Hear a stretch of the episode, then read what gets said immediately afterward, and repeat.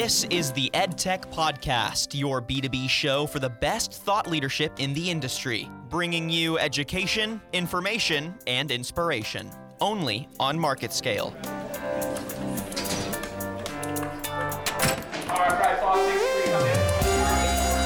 They're no longer sitting there with a pen and paper. Virtual reality is an interesting medium where students can access a wide range of content.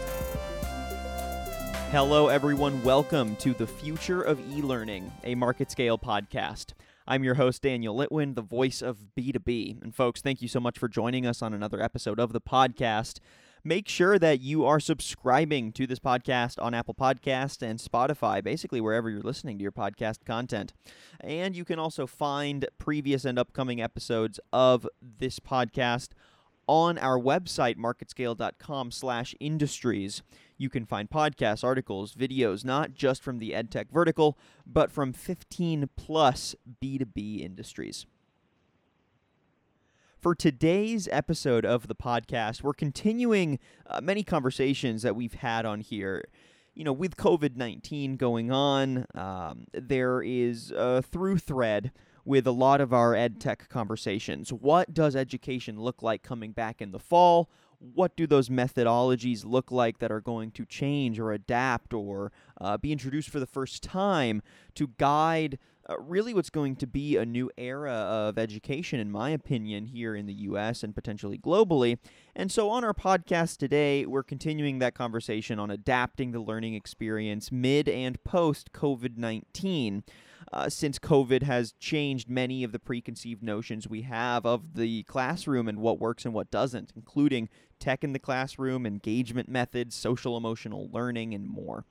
Today, we're drawing on insights from Arlynne Roa Awayan. She's the Director of Customer Success and Engagement at CYPHER Learning. And Arlynne is a board certified teaching professional with more than 12 years of experience in teaching business and marketing in higher education as well as a decade of experience in e learning administration. She was also an organizational development and training manager, as well as a former president of the Philippine E Learning Society. Arlynne Roa Awayan, thank you so much for joining us on the podcast. How are you doing today? I'm doing great. Thank you for inviting me today. Of course, of course.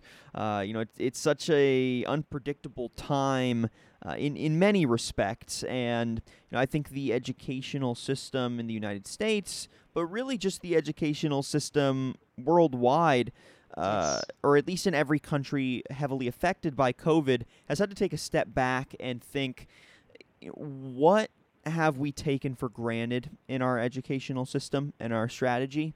What isn't working? What has never really been working? And how can we adapt to come back in the fall with strategy that stays flexible and really stays student centric? So, I- want to get your perspective, uh, but first, I want to talk a little bit about your background first. So, like I said, you've spent over a decade in e learning administration. Uh, you've worked teaching business and marketing in higher education. You've also been the president of the Philippine E Learning Society. So, in your uh, several, several years crafting a career in this industry, uh, what have been some of the areas that you've seen as deficiencies in the educational system, whether that's just strategy or implementation of technology or just anything in between that you've seen? Uh, and, you know, give context pre COVID 19, basically. What have you been seeing that wasn't working even before a pandemic was tossed into the mix? Yeah. Uh, okay. So what I've noticed, I, I think I've been advocating for the integration of technology in in learning and teaching for many many years now. But with the many organizations that I've been talking to, for business, uh, schools, teachers, even, they always thought of uh, the use of technology as an option. It's something that's um, meant to be an enhancement of what they're already doing in the classroom So uh, I think a big part of what's happening now is a lot of the organizations, a lot of the schools, the, the school leaders, the administrators are forced into the situation where they have no choice but to use technology. And the big thing about it is you don't just choose applications or tools, it's also about learning how to use them properly in the context of uh, instruction and also for for learning So what we're realizing that it what the learning process is not just for the teachers learning how to to teach online or integrating the the technological tools in their teaching or the learners how to learn online but also administrators learning how to develop a culture of learning in the digital environment because they have be, because everyone has been taken away from the the physical campus right? So we have to build somehow this virtual learning environment where we sim we not necessarily simulate but there's a big transformation in the dynamics when it becomes digital. So that i think has been the greatest challenge now when we were forced to go to emergency response teaching and also i think moving forward in the coming months.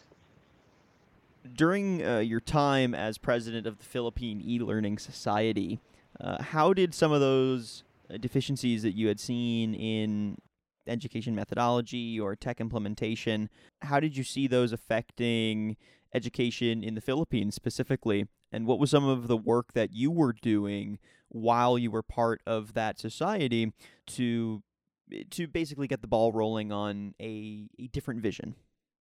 yeah so when we were starting we I think a, a few around five years back, we wanted to connect the Philippine e-learning to society to the to the world. So we organized events or symposia that really connected us to the best practices of uh, educators, school leaders, and universities, uh, schools all over the world to give them an idea that when even if there are a lot of constraints in the Philippines in terms of uh, available ICT infrastructure, connectivity, which is still a challenge today, despite the Philippines being one of the we we're considered as the social media capital of the world. Can you imagine? I think uh, the average Filipino spends around 10 hours on the internet despite having I think around an average of 19 Mbps, very slow internet connection but very very well engaged. But that somehow our use of technology is really for interaction but has never translated to the learning, working, or teaching. So, what we were trying to do was try to ease in the adoption of more digital transformation, but from a blended learning approach. So, uh, it's a, the strategy was more of easing them in. How do you blend during that time, a few years back? How do you blend, you know, classroom activities with with uh, online learning activities, and how do you also in- inject in project-based activities or service learning and other and other different types of approaches. So we did a lot of workshops and also encouraged a lot of schools to to look into when the cloud was just emerging, look into a lot of the cloud-based solutions that offer scalable options for them to try out different tools without necessarily having to invest a lot uh, in terms of financial resources or or even manpower. So that's I think that was the big enabler for to really quicken the adoption of some of the schools that were going into e-learning or going into digital learning as well. now let's look at the situation uh, mid or post COVID 19, basically. um, that completely changed the dynamic of a lot of that work and uh, reinforced some of those issues, in my opinion, uh, as well as brought new ones to the table. So it's been a real unpredictable mix. So, what have been the major pressures on the classroom, in your opinion, due to COVID 19? And how do they intersect with some of those, I guess, previous issues that already existed in our uh, educational systems or technology or structures globally? what what we're experiencing right now, at least because everyone was cooped up at home, right? The students, the learners had to be at home, so in, instantly the parents had to become the learning facilitators at home, helping the teachers. So it would not be hap- you know, learning would not continue if the parents did not take an active participation in the learning activities of their students. The problem there is a lot of the a lot of the parents weren't really prepared to just accept or be handed down this particular job because we we used to to think about the teachers to be in charge of it. I think what's good about this is there is even more appreciation for how much really teachers are helping us uh, take care of children in, at, at at uh, in the school, but also being able to really focus on the the learning and development of of uh, of the students. But now, uh, I think what is happening is parents have a more crucial role, especially for the early early learners, right?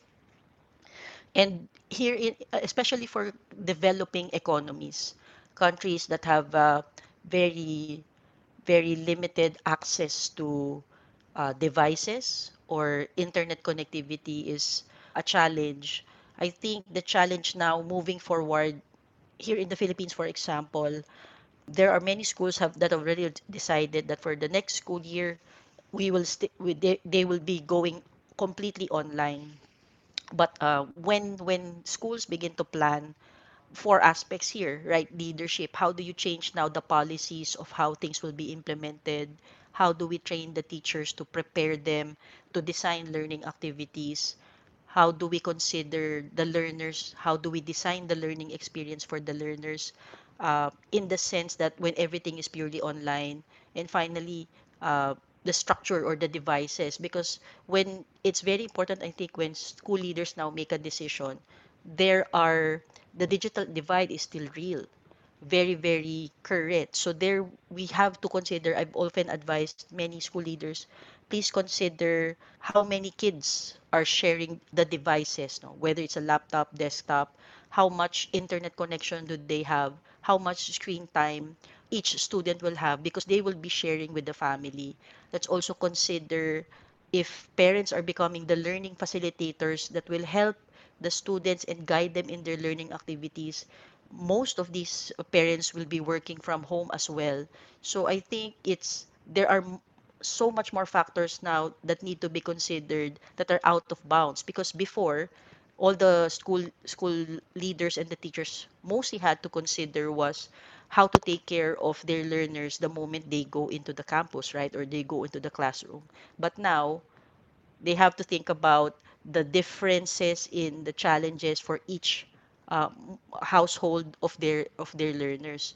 So we have to be able to provide flexible learning uh, opportunities that accommodate the different needs. So there are still learners that need to be provided with printed material, at least for developing countries, simply because they do not have the device or they do not have the internet connection. For those who have limited uh, connectivity and device, it could be a combination of blending, blending the on uh, screen time with actual activities like reading, performance tasks. But the challenge is how do we plan out these activities to be executed by uh, the parent as a learning facilitator, right? And the, the, the teacher doesn't have eyes on their learners during the entire time. So it's from what I believe, this is going to be a learning process also in terms of the interplay between the role of the family, the role of the parents, and the role of the teachers and the role of the school in really developing the learning activities of, of the kids. So part of what will be critical here will also be how do we empower the parents to better to better guide their students. In many cases there are still uh, parents who might not be comfortable using technology right? Or being able to use all of these uh, ict tools and they have to be able to teach their kids as well. So part of it is also helping the parents manage the cognitive overload of being instant teachers in this sense. And then another thing also is uh, should we really be focusing on grades or standardized tests at the moment, or really just focusing on the knowledge, skills, and attitudes that we want them to gain that are relevant for the current times? What are the uh, awareness? What are the uh, competencies that we want uh, our students in this day and age to gain that will make them better suited to the changing times or what is often called the new normal, right? Mm-hmm. Right, Yeah. right.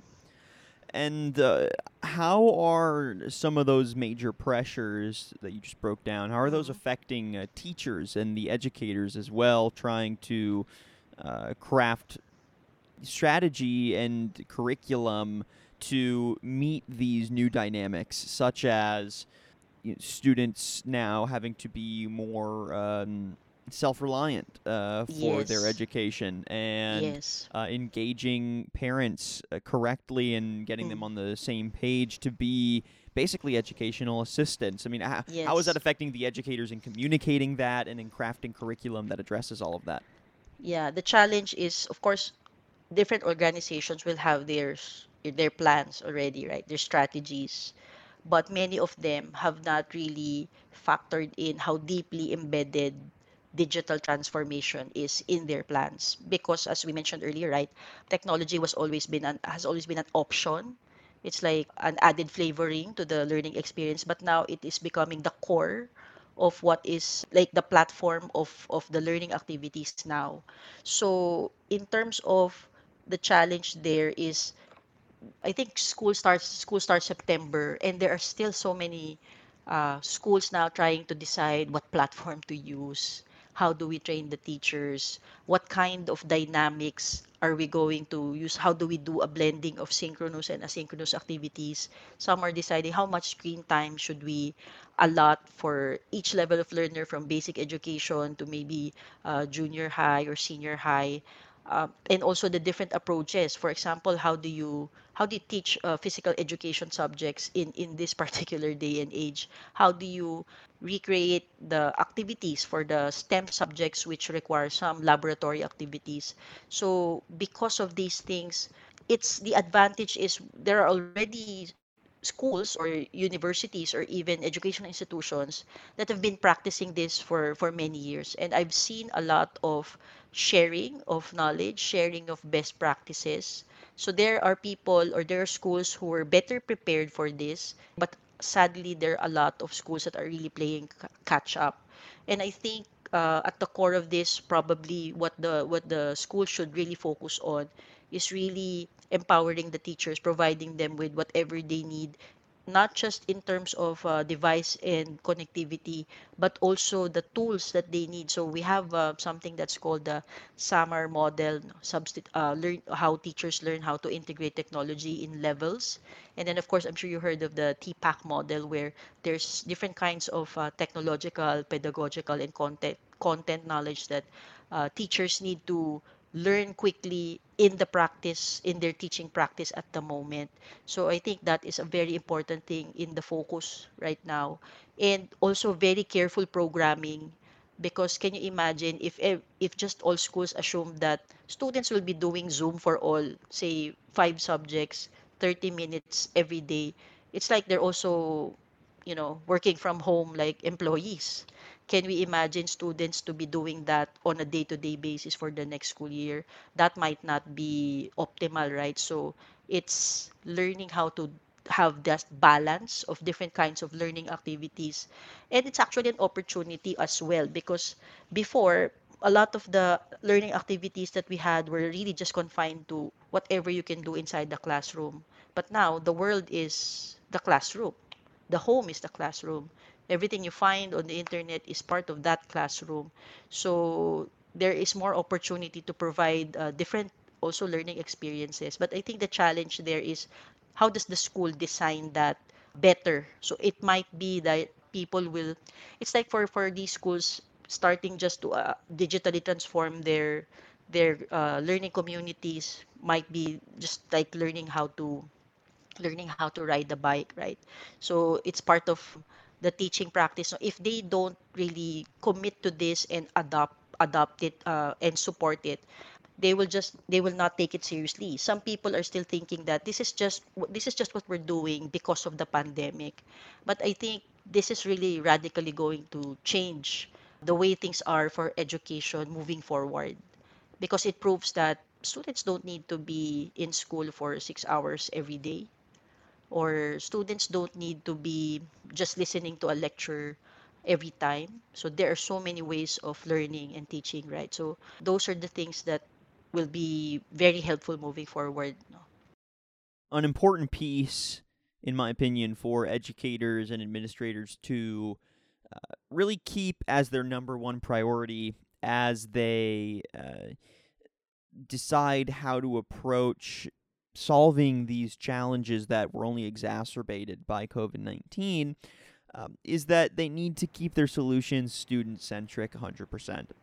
True, true. And I mean that that sounds like a, a simple basic for you know launching any kind of new program or curriculum strategy, uh, but I think especially with COVID nineteen and everything being so uh, difficult to plan around, the solutions might lean in the direction of uh, just basically putting a damper on uh, whatever the issue is, trying to put a band aid on it and, Yeah, and get back to the fall, right? Okay, well, Mm-mm, let's yeah, just figure out how to make it through Make it through. Yeah. make it through this and then once we can get back to the classroom we'll just go back to normal Yes. but yes. but i don't really think there is a go back to normal because i think there are some true. things that covid has changed irreparably like you said and That's and true. potentially in a positive way but I, I Mm. think that just really means that educators and administrators need to keep their solutions student centric and focused on That's true. how has the experience of the student changed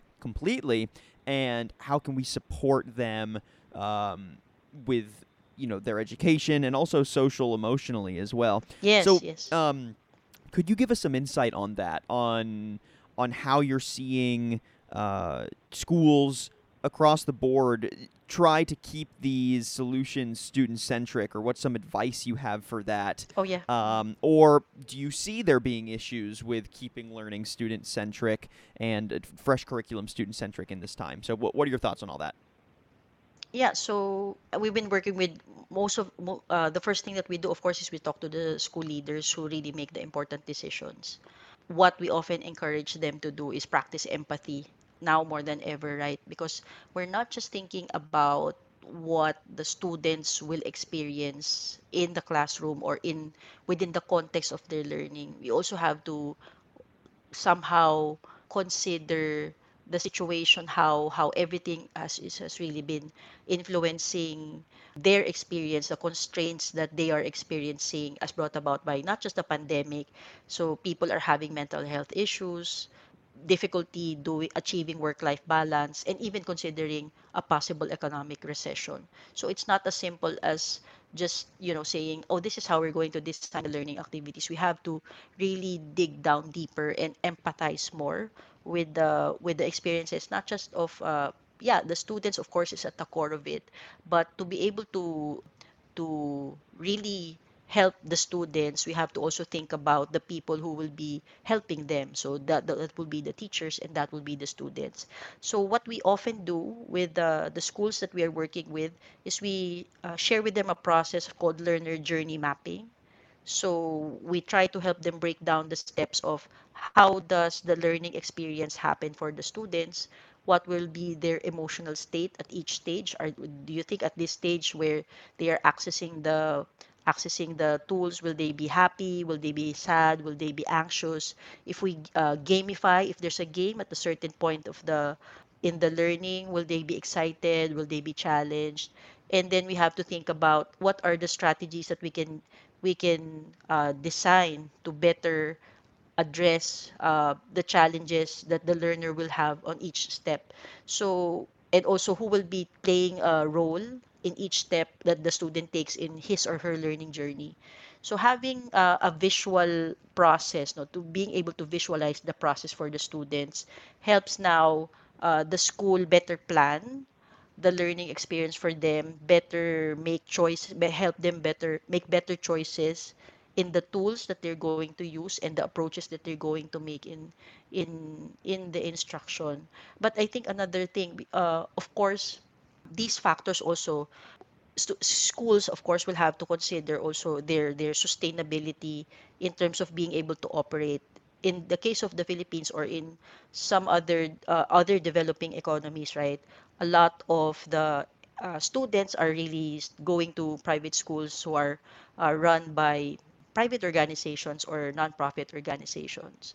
So the challenge now is how do they make themselves sustainable in this particular day and age right so in term from a just to share from a business point of view from from school owners and for those who are looking to keep their their uh, schools afloat uh, we have been encountering uh, comments from parents like if my student if my kids are homeschooling why should I send them to school? Maybe I'll just do homeschooling. I'm not saying that it's it's it's bad. I mean, homeschooling is also good, right? But what they say, what what that is an in, what it that indicates is that they see now no more differentiator, right, from from going to school or just being homeschooled. But I think what matters here is uh, the need to reflect how the learning culture or how they cultivate their physical learning activities how they how it translate into the to the digital environment and be able to differentiate the learning offerings that they they provide. Because as as we recognize education there is still an industry. There are different needs that uh, different uh, learners have.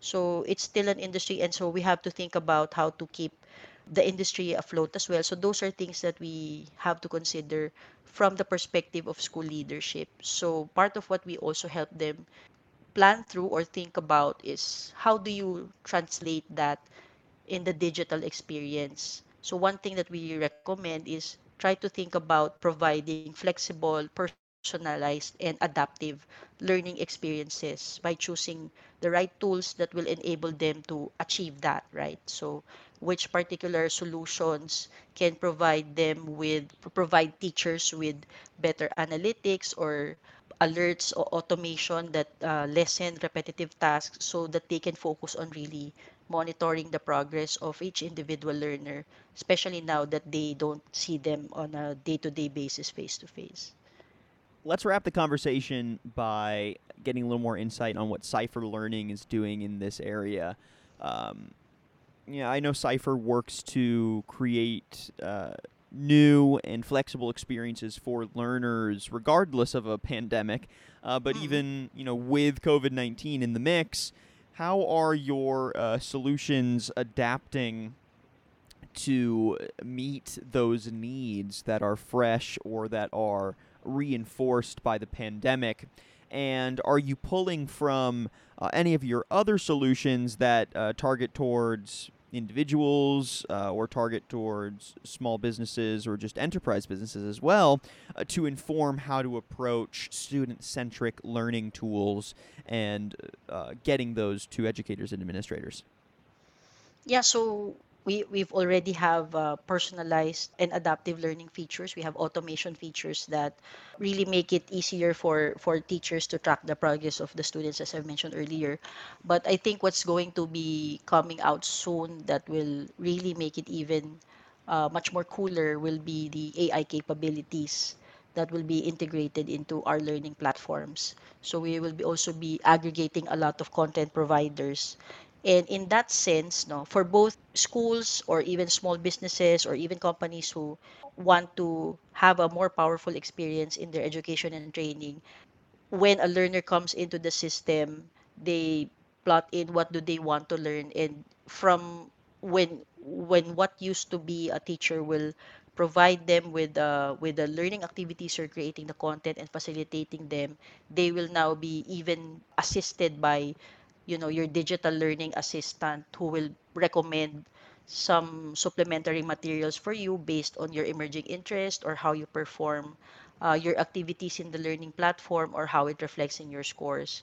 So you will have more of that kind of in interactivity but also a, a, a, in a sense a more richer learning experience that is a combination of having somebody facilitate the learning for you that is a, a, person and also somebody uh, also a uh, uh, you know the AI persona that will also help you guide you with your learning activities. So i think it's it's a combination of that that will make really the the learning experience very powerful for for students and save a lot of time for for the teachers what's important there is will be the shift no? So they will from learning facilitators they become guides now. They become uh, more focused on how stu- students or learners are gaining their skills more focused on their progress more focused on their achievement of their learning objectives. And finally, what do you see as the main educational demands motivating curriculum and strategy in primary and secondary education moving forward? What do you see as uh, continuing to shape this conversation? I think at the moment it's it's being able to develop not just creating that virtual learning community it's it's how do we meet or how do we organize tribes within the the digital space that will somehow be as thriving what are what will knowledge exchange happen in different modes it i think what we can move forward to will be organizations where the student can also share with the teacher the teacher learns from the student. So i think we're moving towards uh, more fluid or more flexible learning organizations academic institutions and then there will be more interchange between uh, schools and companies in terms of uh, credentialing so students will learn uh, better in terms of the technical skills or skills that will prepare them for for work right? Work readiness. So there i think there will be more flexibility in in that sense no? so um, uh, schools will be more open in in so many ways because um, we're we're more borderless now because we're going digital All right, Arlynne Roa Awayan, thank you so much for joining us on the podcast, giving us your thoughts and insights on this very critical moment for our educational institutions and why there should be some optimism in crafting new strategy and how Cypher Learning can help. So I appreciate it again. We've been chatting with Arlynne Roa Awayan, Director of Customer Success and Engagement at Cypher Learning. Arlynne, could you give us a little uh, information on where people can find out more about Cypher Learning's solutions and how they can get in touch? Okay, so you can check out for schools, you can go to neolms.com. And for uh, companies who are looking for learning management system solutions, you can go to matrixlms.com. But of course, we'll have our, we have our website called cypherlearning.com as well. All right, thanks again, Arlynne Roa Awayan. Really appreciate our chat and uh, looking forward to chatting again soon. Thanks, Daniel. I hope you take care there. Stay safe. And thank you everyone for listening to today's episode of the podcast. If you like what you heard and want to listen to previous episodes, make sure you go to marketscale.com slash industries uh, and subscribe on there to previous podcasts, articles, and video content from all of our different industries. You can also subscribe on Apple Podcasts and Spotify to the future of e-learning and make sure you're leaving a rating and a comment wherever you listen to your podcast content. I'm your host, Daniel Litwin, the voice of B2B. Till next time.